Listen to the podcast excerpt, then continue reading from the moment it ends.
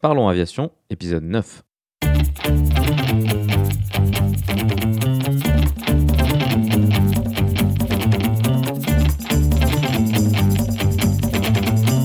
Parlons Aviation, le podcast où on parle de tout ce qui vole.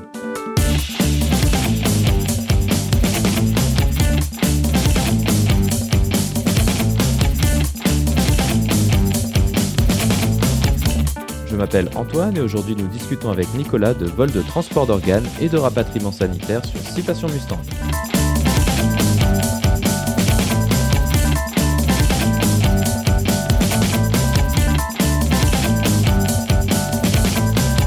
Nous parlerons aussi des actualités avec le premier vol du dernier né de la famille Airbus A320, l'A321 Neo LR.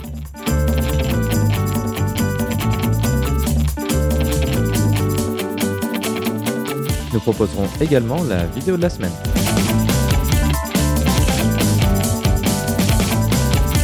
Bienvenue à bord, j'espère que vous êtes confortablement installés. Parlons Aviation, épisode 9, et prêt au départ.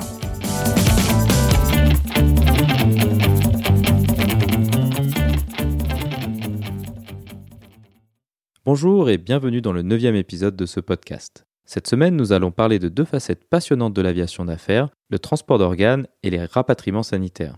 Notre invité pour en parler est Nicolas. Nicolas est un pilote professionnel qui a commencé sa carrière en tant que copilote, puis commandant de bord sur Citation Mustang, avant de passer sur Airbus A320 pour une compagnie low cost. Nous discuterons avec lui de son parcours de formation partagé entre l'Europe et les États-Unis. Ensuite, nous irons en détail sur son expérience professionnelle en tant que pilote dans le cadre des opérations de transport d'organes et de rapatriement sanitaire. Nous évoquerons également les spécificités et les contraintes de ce métier, avec pour point de comparaison l'aviation commerciale régulière. Pour conclure, nous essaierons de donner quelques conseils aux personnes souhaitant s'orienter vers l'aviation d'affaires. Comme d'habitude, vous trouverez des informations supplémentaires sur les sujets évoqués pendant l'épisode dans la description. Vous la retrouverez à l'adresse www.parlonsaviation.com/9. Mais avant de discuter avec Nicolas, passons maintenant aux actualités.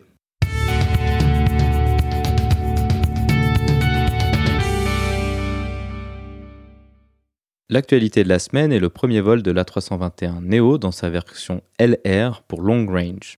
L'A321 Neo LR est une version améliorée de l'A321 Neo qui est lui-même la version remotorisée de l'A321 classique. La grande nouveauté de l'A321 Neo LR est l'ajout de réservoirs auxiliaires permettant d'accroître sa portée à 4000 nautiques, soit environ 7400 km, ainsi que l'augmentation de la masse maximale au décollage à 97 tonnes au lieu des 93,5 tonnes de l'A321 classique. Ces nouvelles caractéristiques permettent à Airbus de proposer un avion monocouloir capable d'effectuer des vols long courriers, transatlantiques ou transcontinentaux, traditionnellement réservés aux avions bicouloirs tels que l'A330 ou le Boeing 767. Peu de temps après son vol inaugural, Airbus a fait la démonstration des capacités de ce nouvel avion en reliant Paris-Le Bourget et New York John F. Kennedy sans escale. L'objectif d'Airbus est de concurrencer, avant même son annonce officielle, le futur programme de Boeing de milieu de marché qui devrait s'appeler le 797. Nous avions déjà évoqué ce programme lors de l'épisode 2. Ce segment de marché était historiquement le domaine d'excellence du Boeing 757, qui n'est plus en production depuis 14 ans maintenant. Ce type d'avion permettra de relier des villes secondaires avec des vols long courriers. Norwegian envisagerait déjà de relier Londres-Gatwick à des villes comme Philadelphie et Détroit aux États-Unis. Un autre exemple est WoW Air qui arrive déjà à relier sa base de Keflavik à San Francisco avec des A321 Neo standards et qui pourra donc continuer à étendre son réseau sans devoir recourir à des avions plus gros et donc plus difficiles à remplir. Par rapport au Boeing 757, la 321 Neo LR propose une consommation de carburant par siège réduite de 30% et peut accommoder une dizaine de passagers supplémentaires. Tout porte donc à croire que la 321 Neo LR est le remplaçant idéal pour le Boeing 757. Afin d'augmenter l'attractivité de ce nouvel avion, Airbus est en train d'étudier une augmentation supplémentaire de masse maximale au décollage qui passerait par le renforcement du train d'atterrissage. Cette augmentation de masse permettra à l'A321 Neo LR d'atteindre une portée de 5000 nautiques, soit 9300 km. Cette nouvelle variante est prévue dans le courant de l'année 2018. Pour comparaison, la portée maximale du Boeing 757 était de 3900 nautiques dans sa version -200. À capacité égale, le Boeing 737 MAX ne dépasse pas 3550 nautiques. Avec l'introduction de la 321 Neo LR, Airbus revitalise un segment de marché qui n'avait que peu bougé depuis l'arrêt de la production du Boeing 757, tout en se donnant une longueur d'avance considérable par rapport à Boeing qui ne dispose pas actuellement de compétiteurs directs. Un avion avec de telles capacités va permettre aux nombreux opérateurs de la famille A320 de se doter de nouvelles capacités simplement, sans devoir créer une nouvelle flotte d'appareils, ce qui est extrêmement coûteux.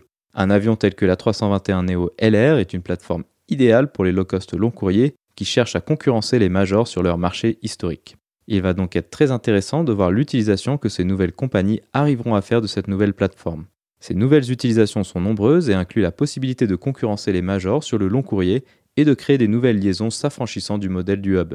Vous trouverez dans la description de l'épisode des photos de ce nouvel avion de la famille Airbus A320, mais aussi du Boeing 757.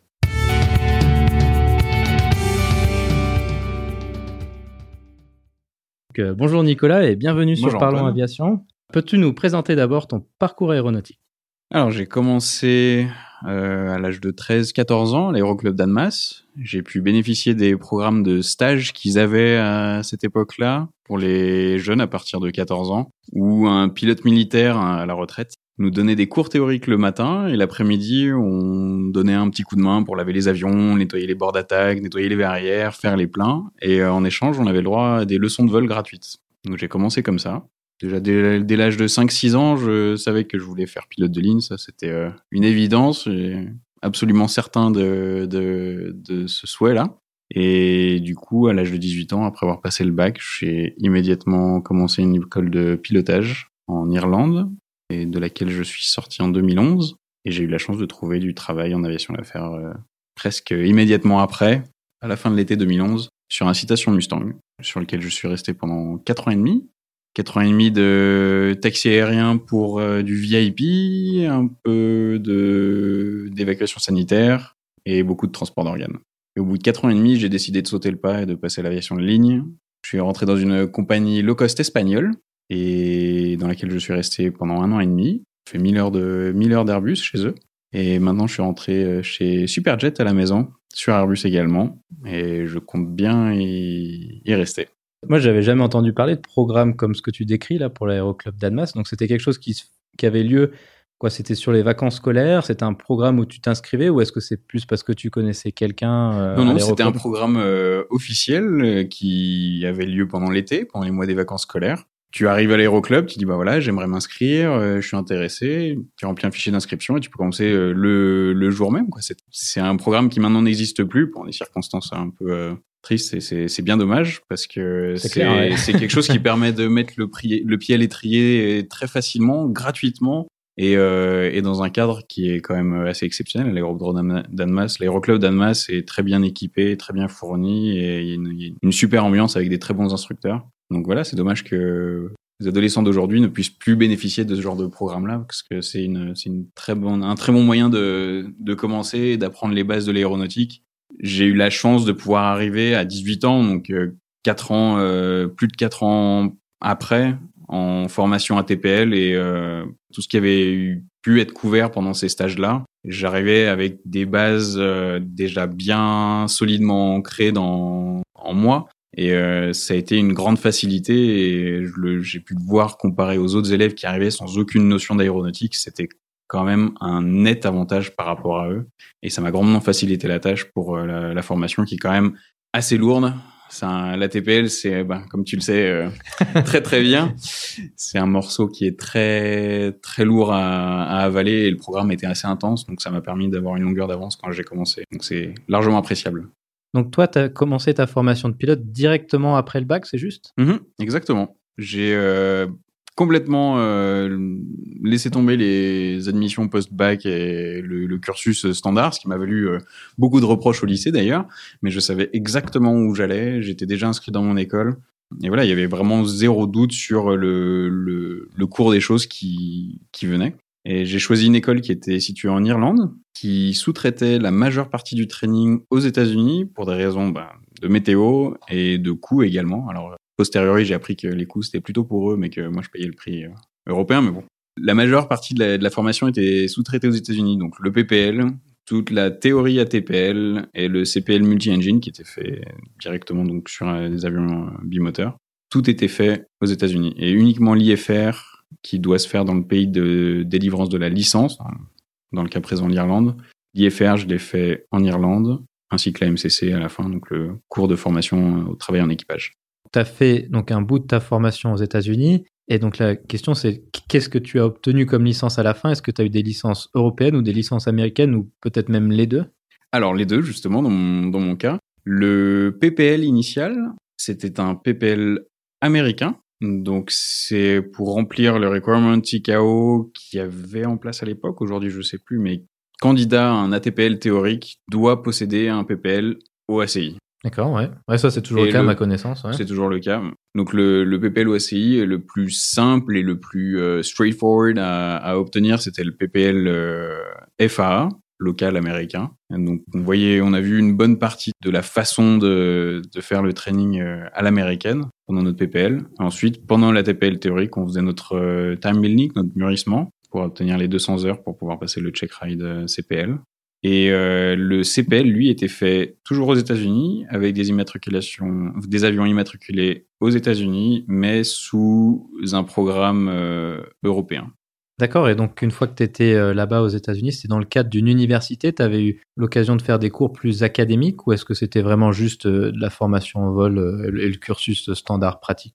Alors aux États-Unis, c'était uniquement la formation pratique. D'accord. Euh, c'était effectivement dans le cadre d'une université, un peu dans le style d'Embry-Riddle, avec une échelle un petit peu plus euh, réduite. Mais le, la partie faite aux États-Unis se limitait exclusivement à l'aviation, au pilotage, uniquement aux licences. Et euh, dans le package que j'avais choisi dans cette école euh, irlandaise, qui sous-traitait aux États-Unis, il y avait un combiné ATPL euh, Frozen ATPL, donc Zero to Hero, comme, comme ils disent. le package classique. C'est ça, le package classique. Il y avait également un, une, un bachelor en management des opérations aériennes qui permettait après, par la suite, éventuellement, de se diriger plutôt vers des postes au sol dans les compagnies aériennes. Et le deal avec l'école, c'est, je leur ai dit dès le départ, c'est moi je veux faire pilote. La licence, le bachelor, c'est vraiment du backup, c'est pour avoir un background euh, supplémentaire dans le cas où je ne trouverais pas de boulot, parce que c'était quand même une période de crise assez importante. On était vraiment dans le creux de la vague, c'était catastrophique euh, au niveau des embauches, donc je voulais m'assurer d'avoir un plan de secours derrière, ce qui est quand même assez important. Et euh, donc j'ai fait toute la formation de pilote, et ensuite seulement, une fois mes, mes licences obtenues, je devais partir faire le, ce, ce bachelor. Et deux jours avant le, la rentrée, j'ai eu un appel. On m'a proposé un poste sur euh, Citation Mustang que j'ai pris euh, sans une seconde d'hésitation parce qu'encore une fois, comme je l'avais clarifié avec l'école et avec moi-même aussi, parce que c'est quand même important de savoir où on va, le but premier c'était moi je veux voler. Donc euh, venons-en à ce, à ce poste. Donc tu as eu donc directement à la sortie de l'école vu que c'était avant la, au milieu. Presque, euh, presque. J'ai attendu trois mois avant d'avoir euh, avant d'avoir en premier un stage dans une société qui elle n'a pas d'avion, une société de brokers sur Genève. Et qui m'ont dit, bah voilà, nous, on n'a pas de d'avion sur lequel vous placez, on n'a pas de flotte vraiment à proprement parler. Par contre, on a énormément de partenaires dans le monde entier, donc on vous prend, on a du travail à vous faire faire, des travaux sur les operation manuals. Et si ça se passe bien, et ben dès qu'on entend qu'une opportunité se présente chez un de nos partenaires, on vous mettra en contact avec le avec la compagnie correspondante. Et c'est ce qui s'est passé. Donc j'ai fait un mois de travail au sol, à travailler sur un, un manuel d'opération d'une compagnie aérienne. Et au bout d'un mois, le patron m'a convoqué et m'a dit bah voilà, j'ai deux bonnes nouvelles pour vous. J'ai ces deux offres là. Donc j'avais le, le, Mustang et, euh, et, une offre et je me suis dirigé et une autre offre. Et je me suis dirigé vers le vers le Mustang. C'était une, une, annonce sur Internet ou ça s'est fait à travers un contact de l'école ou Pas du tout. C'est moi qui ai fait du harcèlement continuel auprès des, auprès des compagnies, auprès des brokers, auprès de, de, de tous les contacts que j'ai pu euh, trouver sur, euh, principalement sur Genève déjà initialement, et puis euh, à l'étranger évidemment. voilà, j'avais ciblé particulièrement les compagnies quand même locales, histoire de pouvoir rester ben, d'une part chez moi et aussi d'une autre part, enfin d'autre part dans un milieu où on sait que normalement les conditions de travail devraient être euh, relativement correctes à tout point de vue, au point de vue réglementation et au point de vue euh, social aussi. Et puis euh, Genève, c'est une immense plateforme d'aviation d'affaires en Europe. Je crois que c'est dans les deux ou trois premières avec Paris-Le Bourget et Farnborough à Londres. Et mon but premier, c'était l'aviation d'affaires. Donc voilà, j'ai vraiment visé ce que j'avais comme objectif premier, c'est-à-dire du jet, de l'aviation d'affaires et éventuellement ben, à Genève, pourquoi pas. Donc l'aviation d'affaires, c'est quelque chose que tu voulais faire initialement. Qu'est-ce qui t'attirait dans, dans l'aviation d'affaires initialement en, école de pilotage? J'ai découvert ça justement au moment où j'étais euh, à l'aéroclub d'Annemasse et où j'ai rencontré un pilote qui est aujourd'hui chez Superjets comme commandant. Et donc j'étais à l'aéroclub et je donnais un coup de main, je discutais avec les gens et il y avait ce, ce, ce pilote qui était là dans le dans l'entrée et qui discutait un petit peu avec les gens ici. Je dis mais toi t'es es pilote professionnel avec les évidemment avec les étoiles plein les yeux. et il me dit oui oui euh, moi je suis pilote sur Falcon 2000 euh, dans une compagnie d'aviation d'affaires à Genève. Et là il a commencé à me raconter un peu euh, ce qu'il faisait, sa vie professionnelle. Et j'ai dit hop c'est ça, c'est exactement ça que je veux faire. Et j'en ai pas débordu depuis le depuis le début, donc j'avais 14 ou 15 ans et j'en ai pas débordu. Donc c'est euh, venu comme ça. L'aviation d'affaires, c'est euh, c'est un métier complètement différent du métier de pilote de ligne. On est vraiment chauffeur de taxi, on est chauffeur de limousine et on se déplace au, au gré des désirs de, des passagers, des patrons, des, euh, des, besoins, des besoins de la, de la compagnie pour laquelle on travaille. On visite des destinations exotiques, on reste parfois en escale, parfois pas. On a des horaires euh, parfois décalés, on n'a pas forcément de vol programmé, donc c'est toujours un petit peu euh, la surprise. C'est un peu un cadeau, quoi. C'est-à-dire que le téléphone sonne et bah voilà, j'ai un cadeau pour toi. Aujourd'hui, tu vas passer euh, trois jours à Marrakech, tu restes tu restes trois jours là-bas. Après, tu reviens, mais tu reviens pas à la maison. Tu vas poser le passage à Nice, et puis après, tu vas en récupérer un autre à Paris, et puis tu vas passer deux jours à Copenhague. Et voilà. Alors évidemment, c'est moins de stabilité. C'est une vie de famille qui est parfois un petit peu compliquée. Voilà, exactement, parce que la stabilité du planning, maintenant que tu, tu fais de la ligne euh, comme moi, c'est un débat, c'est quelque chose qui fait débat en permanence. Je pense que, que beaucoup de gens font de la ligne parce que le planning est relativement stable et ce qu'on considère de l'instabilité de planning dans de la ligne, ben, finalement, c'est sans commune mesure avec l'aviation d'affaires. Sans aucune commune mesure. Moi, j'ai passé quatre ans et demi dans l'aviation d'affaires et ça a été quatre ans et demi où je savais uniquement les jours où j'étais off, où je pouvais euh, partir, où je, en dehors de ces six, huit jours par mois, j'étais pendu au téléphone 24 sur 24, 7 jours sur 7, euh, qui pleuve, qui vente, qui neige. Et je n'ai jamais été prévenu d'un vol plus de 24, 48 heures à l'avance. C'était stand, du stand-by, euh, vraiment de l'astreinte au sens euh, strict du terme, c'est-à-dire qu'on m'appelle et en une demi-heure, quelle que soit l'heure du jour ou de la nuit, il faut que je sois à l'aéroport. Et en une heure et demie, il faut que je sois en l'air. En comptant que ben, l'aviation d'affaires, c'était une petite compagnie, donc petite structure, beaucoup de polyvalence, beaucoup de flexibilité euh, dans tous les sens du terme. Et euh, quand on nous appelait, on savait qu'il fallait tout préparer. Il fallait préparer nos plans de vol, il fallait préparer l'avion, il fallait sortir l'avion, il fallait préparer le catering, il fallait s'occuper des demandes d'autorisation de survol du territoire si besoin, par exemple pour l'Afrique. Euh, il fallait vraiment absolument tout faire. Et ça, euh, c'est le cas dans beaucoup de petites compagnies d'aviation d'affaires, c'est-à-dire qu'on est flexible et on est polyvalent. On sait absolument tout faire. Et euh, effectivement, à bah, niveau stabilité. Alors pour donner peut-être un, un, point de référence, tu disais une demi-heure pour être à l'aéroport. Donc, typiquement, dans une compagnie aérienne, ça, ça peut varier en fonction des, accords euh, de, contrat de travail finalement. Mais par exemple, chez Superjet, on a 90 minutes, pas pour être au pied de l'avion, mais pour être à l'aéroport, pour dire à la compagnie, c'est bon, on est là. Donc, euh, ça paraît peut-être un peu anecdotique comme ça, comme différence, mais en fait, ça change tout finalement, parce qu'une heure et demie, tu as le temps bah, si t'es chez toi, t'es en train de dormir, c'est bon parce que tu te lèves, tu te douches tranquillement et puis tu vas à l'aéroport pour peu que t'habites pas trop trop loin. Et encore, une heure et demie, t'as le temps, alors qu'une demi-heure. Euh, Là, le téléphone sonne à 2 heures du matin, euh, profondément endormi. Il faut déjà euh, arriver à émerger. En général, le, petit coup d'adrénaline aide à se réveiller. Et oui, on est tout de suite, on saute dans la combinaison de vol et on va à l'aéroport. On a le temps absolument de rien faire. Il y a un nombre incalculable de fois aussi où bah, tu vas au cinéma, le téléphone sonne. Le restaurant, le téléphone sonne. Au moment où tu vois ton plat arriver, euh, là, il te fait envie, il fume, il est magnifique. Et, euh, et là, le téléphone sonne, t'as un vol et tu décolles dans une heure et demie. Ça, c'est moins rigolo peut-être que la ligne. ça, c'est moins drôle. Ça, c'est la, ça, c'est la partie moins drôle. Mais euh, le, le, bon côté des choses, c'est que dans cette compagnie-là, on faisait beaucoup de, on faisait peu de, de transport de VIP. D'accord. Qui est au final du service de taxi. Par contre, on faisait énormément de transport d'organes et de rapatriement sanitaire en civière. Donc, par exemple, tu pars en vacances au Maghreb, tu te blesses, tu te casses une jambe, le médecin local détermine euh, qu'il faut te rapatrier. Et si tu as une, une, assurance rapatriement, une assurance rapatriement qui est inclue avec ta carte bancaire, eh ben l'assurance qui te couvre dans ce cas-là va contacter des compagnies aériennes comme la nôtre pour demander à euh, te, venir te récupérer et t'emmener soit sur ton lieu de résidence, soit sur l'hôpital le plus approprié pour, euh, pour ton cas.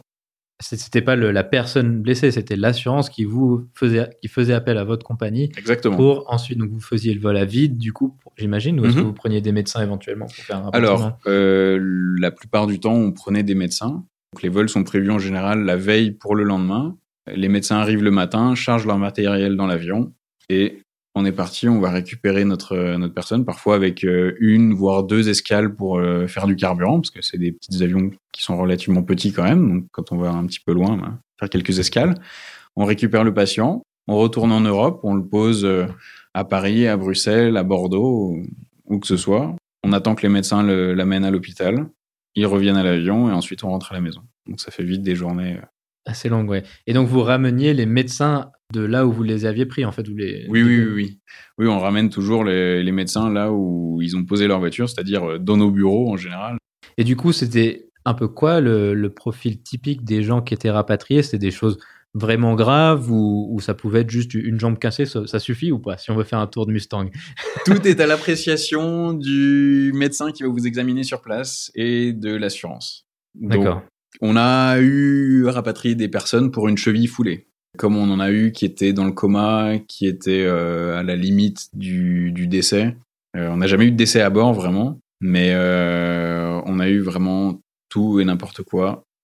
Et donc, c'est ce que tu as mentionné juste avant qu'on parle de, de, ces rapatriements sanitaires. Vous faisiez également du vol de transport d'organes. Donc ça, ça, ça, correspond à quoi? Donc c'est le SAMU qui vous appelle, c'est le médecin, ça, ça fonctionne comment en fait? Alors pas du tout. En France, parce que là c'était une compagnie française, en France c'est un marché public. Donc il y a un appel d'offres qui est émis par les, les regroupements d'hôpitaux.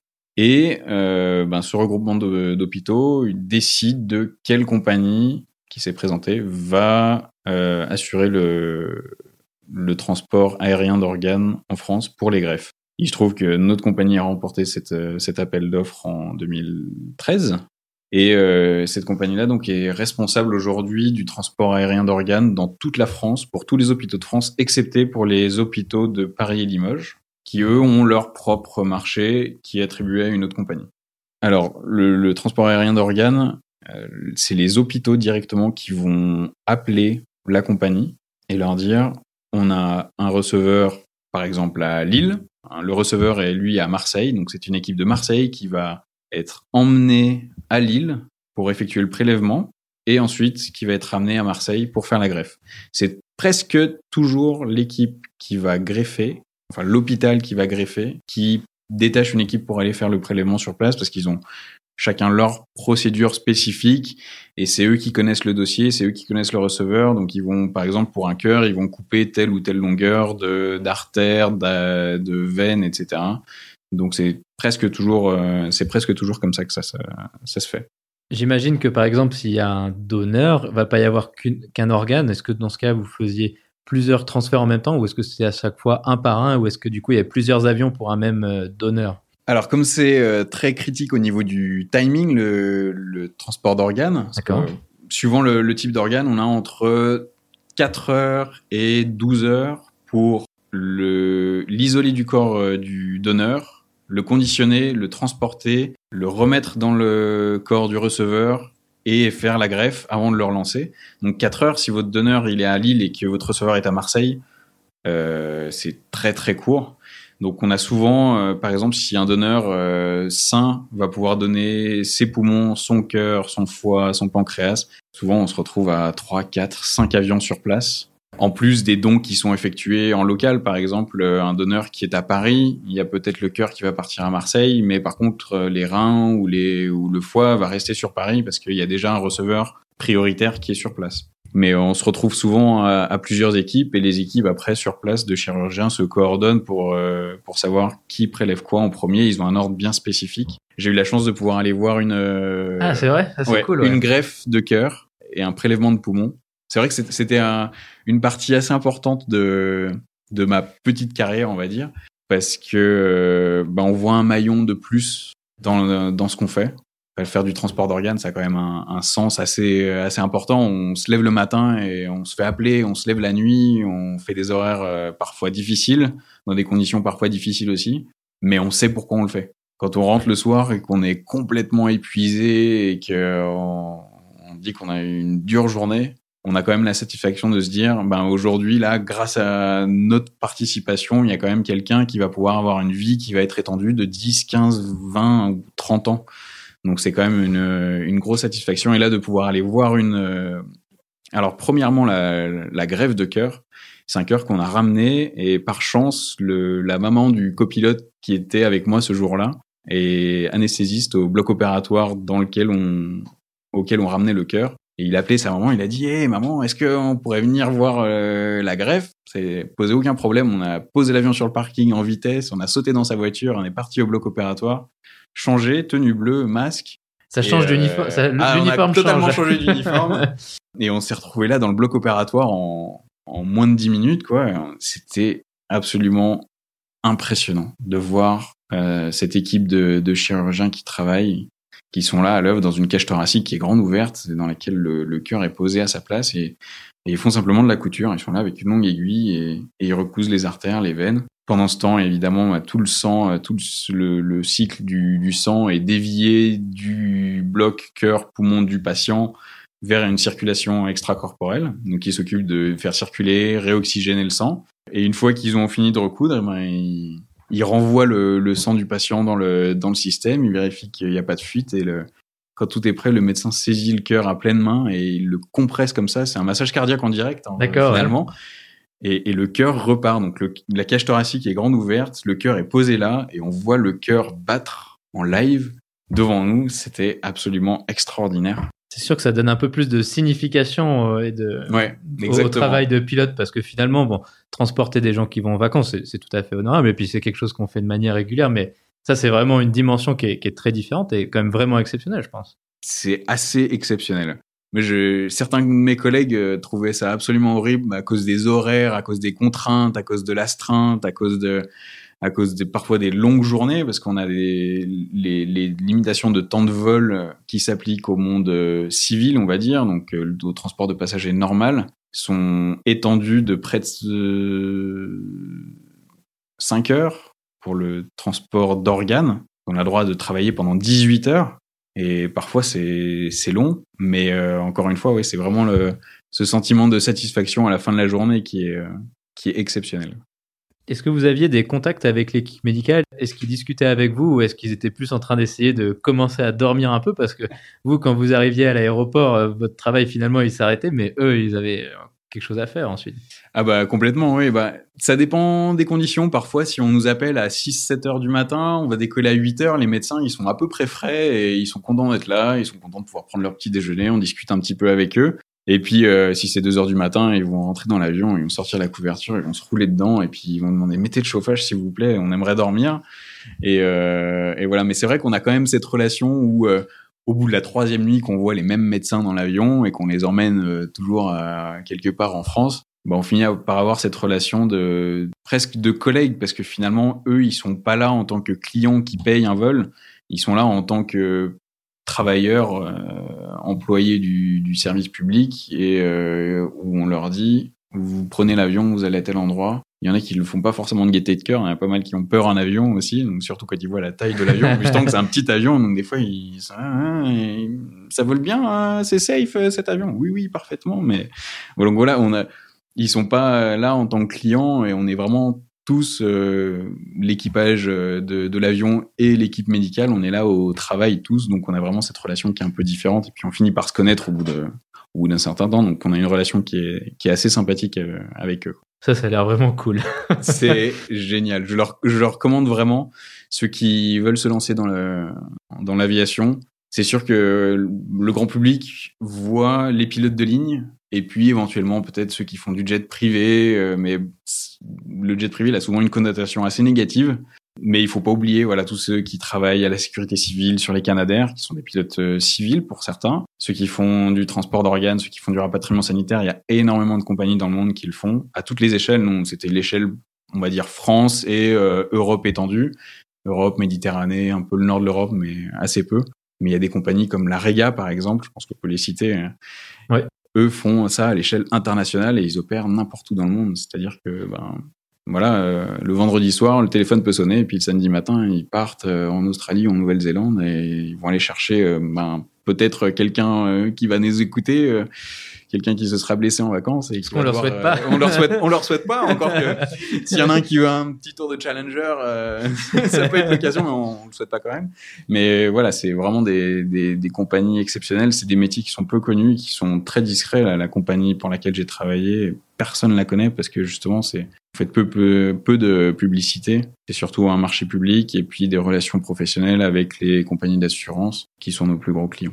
Donc, pour donner un peu de contexte, la Rega, c'est, on pourrait dire un peu l'équivalent de la sécurité civile en France, parce qu'ils ont pas mal d'hélicoptères, ils font pas mal de secours en montagne, mais ils ont en plus cet aspect, euh, un rapatriement sanitaire et peut-être un peu de transport d'organes, où là, ils ont des Challenger 600 qui, qui font ce, ce genre de choses, un peu comme ce que toi, tu, tu faisais finalement, c'était assez similaire. C'est ça, c'est exactement ça, sauf qu'ils ont un avion un peu plus grand et puis peut-être une structure aussi qui est encore un peu plus complète dans le sens où vraiment la compagnie pour laquelle moi j'ai travaillé, on s'occupait purement du transport aérien. La Rega, si je me trompe pas, tu m'arrêtes, euh, il me semble qu'ils ont leur propre équipe médicale qui vont faire les évaluations, qui vont aussi s'occuper ben, du matériel à bord de l'avion, ils ont du matériel fixe. Donc ils ont leurs propres équipes médicales et leur propre matériel, alors que nous on était vraiment purement un avion.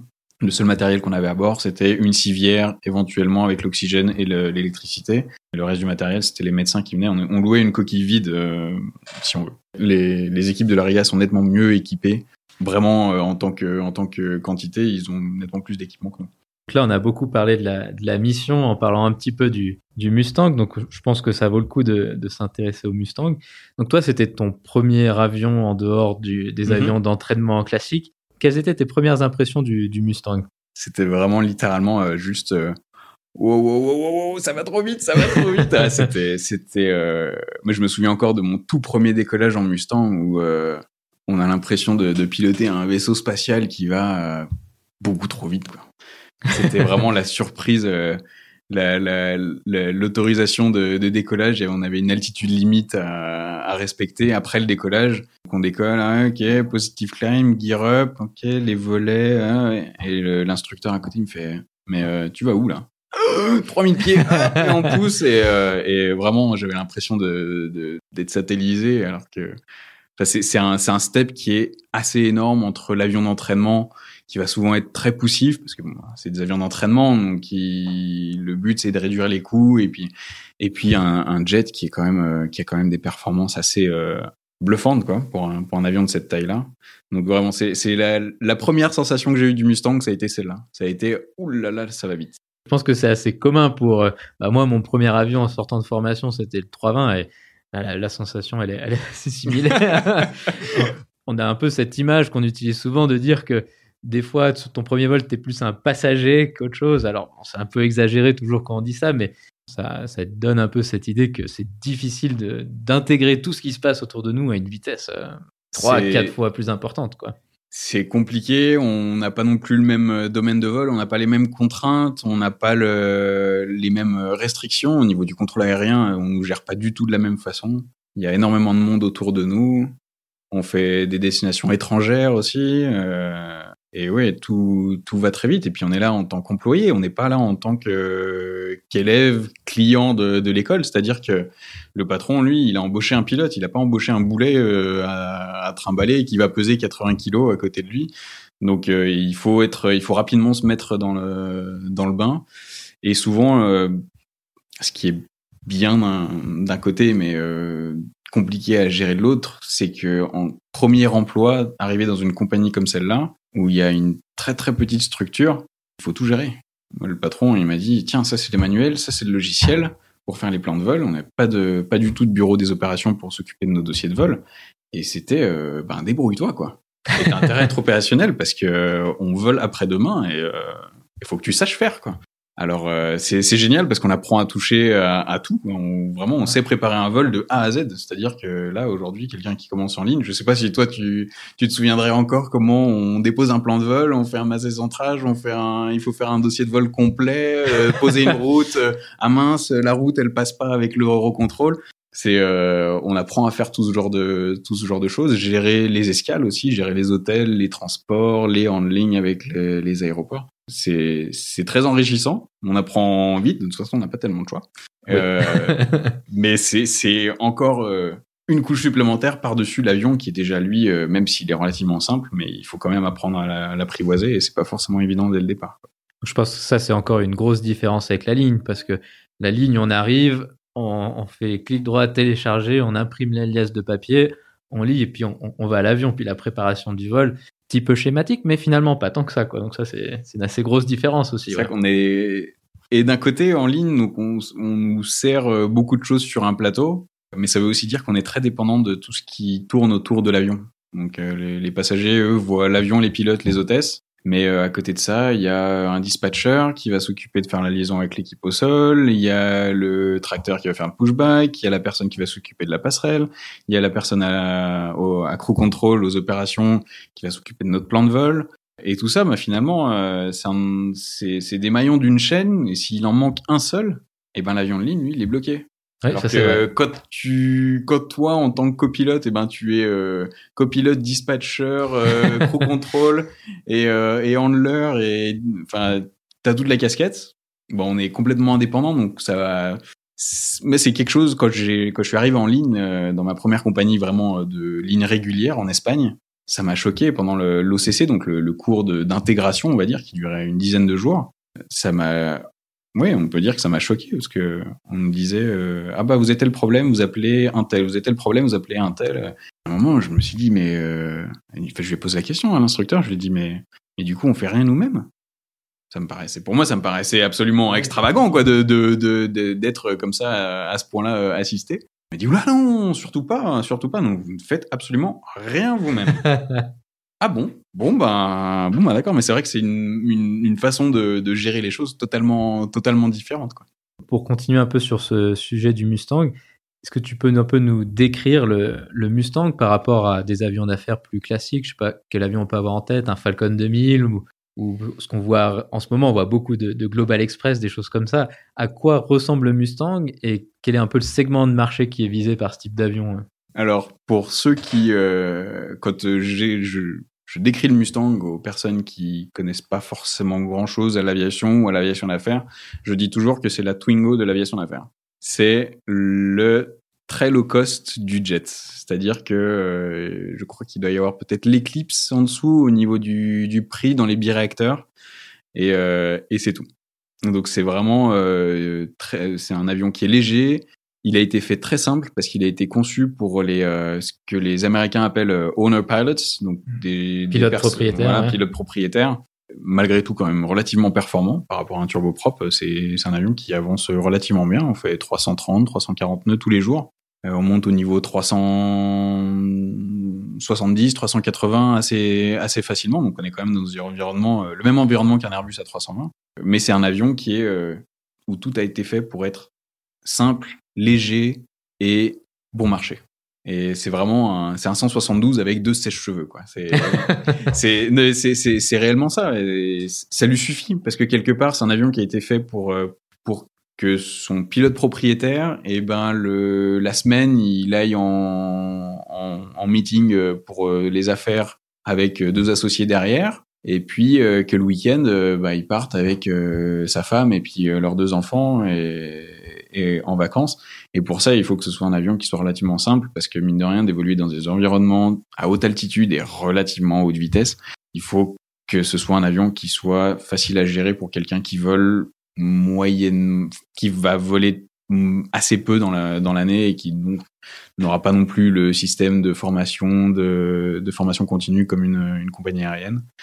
Donc c'est vraiment un avion. Il a été dessiné, euh, il a été équipé d'un Garmin 1000 quelqu'un qui, a- qui avait un Cirrus et puis qui demain passe au Mustang, il va avoir quelques différences auxquelles s'adapter, ben, les vitesses, le- les taux de montée et autres, mais il va déjà être habitué à l'avionique. Les réacteurs sont gérés par deux FADEC, donc c'est-à-dire qu'on n'a plus besoin de gérer quoi que ce soit. Euh, au décollage, en remise de gaz, c'est tout devant et hop, on laisse faire le, on laisse faire le moteur. Euh, il y, a, y, a, très peu de systèmes, euh, il y a peu de systèmes hydrauliques, il y a très peu de systèmes pneumatiques. L'électrique, le schéma électrique de l'avion est très très simple.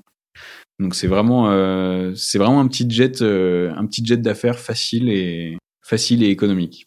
Une Twingo. Donc le monde de l'aviation d'affaires, c'est un monde qui est souvent peu connu du grand public. Hein. C'est ce que tu décrivais. Est-ce que vous avez une hôtesse à bord de, de, de vos avions pour s'occuper de vos, vos passagers? Alors pas dans le Mustang.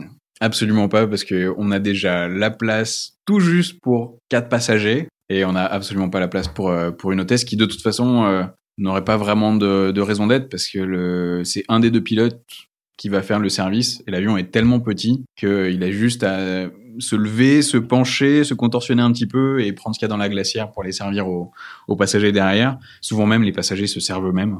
On leur demande euh, est-ce que vous voulez quelque chose euh, Oui, non, mais vous inquiétez pas, on va se débrouiller, on connaît la maison, euh, ils savent où sont les tiroirs, où est le thé, où sont les mignonnettes, où sont les boissons fraîches. Maintenant que tu es copilote sur Airbus A320, est-ce que ce type d'opération te manque? Est-ce que c'est quelque chose que tu aurais imaginé faire à, à relativement long terme? Alors euh, oui, ça me manque énormément. Pour moi, je trouve que le côté euh, service rendu, on va dire, est assez important. Ça, c'est vraiment mon point de vue personnel. Hein. Encore une fois, il y a d'autres collègues qui, eux, ne sont pas forcément touchés par, par ce côté-là. Moi, oui, je trouve que c'est, quelque chose d'important. On rend service à, à notre pays, puis peut-être qu'un jour, nous-mêmes, on aura besoin d'en bénéficier, ou un de nos proches. Donc ça me manque, ça me manque beaucoup. C'est aussi le, rush d'adrénaline, on va dire, qu'on a quand on nous appelle, que c'est 3, 4 heures du matin, 10 heures du matin, on est tranquillement posé chez soi dans, dans son canapé ou dans son lit, et puis le téléphone sonne, ah tu pars là, c'est quelque chose qui me manque beaucoup. Après, sur le très long terme, c'est quand même un métier assez épuisant à cause ben, des, de ces mêmes choses qui sont aussi un, un plus, c'est les horaires décalés. Euh, c'est aussi un métier qui permet pas de, même s'il laisse beaucoup de temps relativement libre, il laisse pas l'option de, de, mener une vie, euh, on va dire normale, c'est-à-dire que quelqu'un qui a des enfants et, euh, et, une femme ou un mari qui travaille euh, dans un, un, emploi un peu plus classique, on va dire, il peut pas dire bah oui toi tu travailles, moi je m'occupe des enfants pendant ce temps-là parce que le téléphone peut sonner à n'importe quelle heure et voilà, il faut pouvoir partir là en un quart d'heure et, euh, et être et être en vol et peut-être pour ne pas revenir non plus le jour même. Ça m'est arrivé de partir pour euh, une mission de deux jours et de revenir au bout de huit jours à la maison. Effectivement, c'est vite difficile avec des enfants. Donc, qui... euh, donc voilà, c'est quelque chose qui me manque, mais euh, pas, quelque chose qu'on peut faire à plein temps, en tout cas, sur le, long terme. Après, peut-être que si Superjet le, permet, je retournerai faire quelques, quelques missions en freelance euh, l'année prochaine. Peut-être pour 4 ou 5 jours de, 4 ou 5 jours de vol par mois. Écoute, je te souhaite que ça se fasse. Donc, pour quelqu'un qui aurait les mêmes aspirations que toi il y a maintenant quelques années, quel conseil aurais-tu pour quelqu'un qui viserait un emploi dans l'aviation d'affaires? Pour trouver du travail et pour, pour s'épanouir dedans Pour quelqu'un qui veut absolument aller dans l'aviation d'affaires, déjà, moi, je conseillerais très fortement de demander à quelqu'un qui est dans le milieu comment ça se passe pour être absolument certain que c'est ce qu'on veut faire. L'aviation, c'est un métier qui est, moi, je trouve merveilleux. C'est un choix que j'ai fait depuis aussi longtemps que je puisse me souvenir. Mais c'est pas un métier facile. C'est pas un métier qu'on fait par hasard. C'est pas un métier qu'on fait sans réfléchir, sans avoir pris en compte toutes les considérations qui vont avec. Ça a beau être un métier merveilleux, on a beau euh, peut-être hein, potentiellement avoir des escales magnifiques, euh, un salaire euh, relativement décent, en tout cas au bout de quelques années d'expérience. C'est un métier où il y a beaucoup de, beaucoup de contraintes et d'autant plus en aviation d'affaires. Et l'aviation d'affaires, c'est un milieu qui est compliqué, qui est très varié d'une compagnie à l'autre. Les, les conditions peuvent être complètement différentes. On peut, euh, par exemple, être dans une compagnie où on a beaucoup d'astreintes, euh, un patron pas évident, des clients difficiles euh, et, et, un salaire faible. Ou alors on peut être avec un client, un seul client, pas de charter, juste des vols privés, un seul client, un seul patron, qui va être une crème, qui va être très agréable, qui va être compréhensif aussi de, de la réglementation qui est imposée, qui nous est imposée. Parfois, les clients ne comprennent pas que ben, réglementairement, au niveau de la météo, on peut pas aller à tel ou tel endroit où il ne veut pas comprendre qu'on a un créneau. Donc c'est vraiment très varié comme milieu et moi je conseille très fortement de, de, bien se renseigner avant de se lancer là-dedans parce que ça peut être une aventure euh, absolument fabuleuse comme ça peut être vraiment un enfer pour certains. Et j'en connais certains qui, qui vivent un enfer réellement, qui aimeraient faire qui faire autre chose. Après, je pense que c'est d'excellents conseils. Et finalement, c'est des conseils qu'on peut aussi transposer un peu à la ligne. Peut-être il y a une variation qui est plus forte dans l'aviation d'affaires, mais il y a aussi euh, toutes les low cost se valent pas, toutes les compagnies nationales se valent pas, et on peut avoir aussi des grandes variations qui vont faire qu'on peut vite passer d'un travail de rêve à un travail franchement très difficile. On va avoir des grandes variations, mais après, globalement, aller faire du court moyen courrier dans une compagnie européenne, ça garantit d'avoir certaines certaines choses. Par exemple que les euh, les temps de travail sont sont à peu près standards ou en tout cas ce à quoi on s'attendait. Ça permet aussi que bah, juste le métier en lui-même soit ce à quoi on s'attendait. L'aviation d'affaires ça peut être les les, les tâches qu'on nous donne peuvent être tellement variées.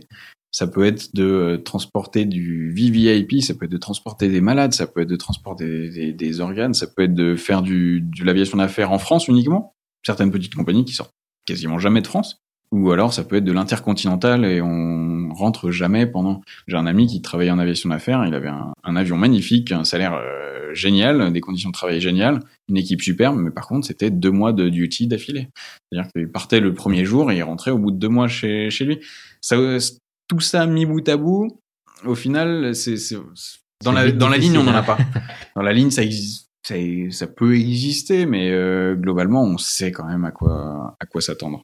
On va, avoir des horaires décalés, on va peut-être travailler la nuit, on va travailler très tôt. Chez, chez Superjet, on travaille souvent très très tôt. oui. euh, mais voilà, c'est des contraintes auxquelles il faut, on est normalement conscient quand on se lance dans une carrière aéronautique. Quand on dépense aussi euh, des de telles sommes pour un, pour un training, mais en général, on est plus ou moins conscient de ça.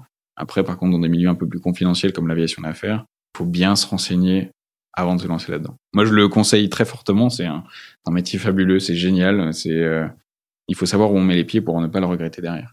Je trouve que cette réponse conclut très bien cette interview. Donc, Nicolas, merci d'avoir accepté de venir partager ton parcours et tes expériences. Ben, merci à toi, Antoine. C'est un grand plaisir. C'est toujours un plaisir de partager euh, une passion il se trouve que c'est un métier en plus, alors tant mieux.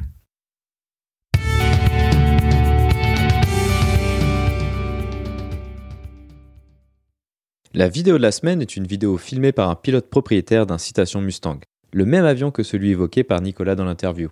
La vidéo présente un vol de Las Vegas International vers Scottsdale en Arizona du point de vue du copilote. Cette vidéo reprend toute la chronologie du vol, de la préparation du FMS jusqu'à l'approche. Les cartes d'aéroport, de départ et d'approche sont également inclus dans la vidéo afin de fournir le contexte nécessaire à la compréhension du déroulé du vol. On peut y voir l'instrumentation du Citation Mustang, dont le Garmin G1000 évoqué précédemment, ainsi que le mode de fonctionnement d'un cockpit monopilote. Vous trouverez le lien vers la vidéo dans la description de l'épisode.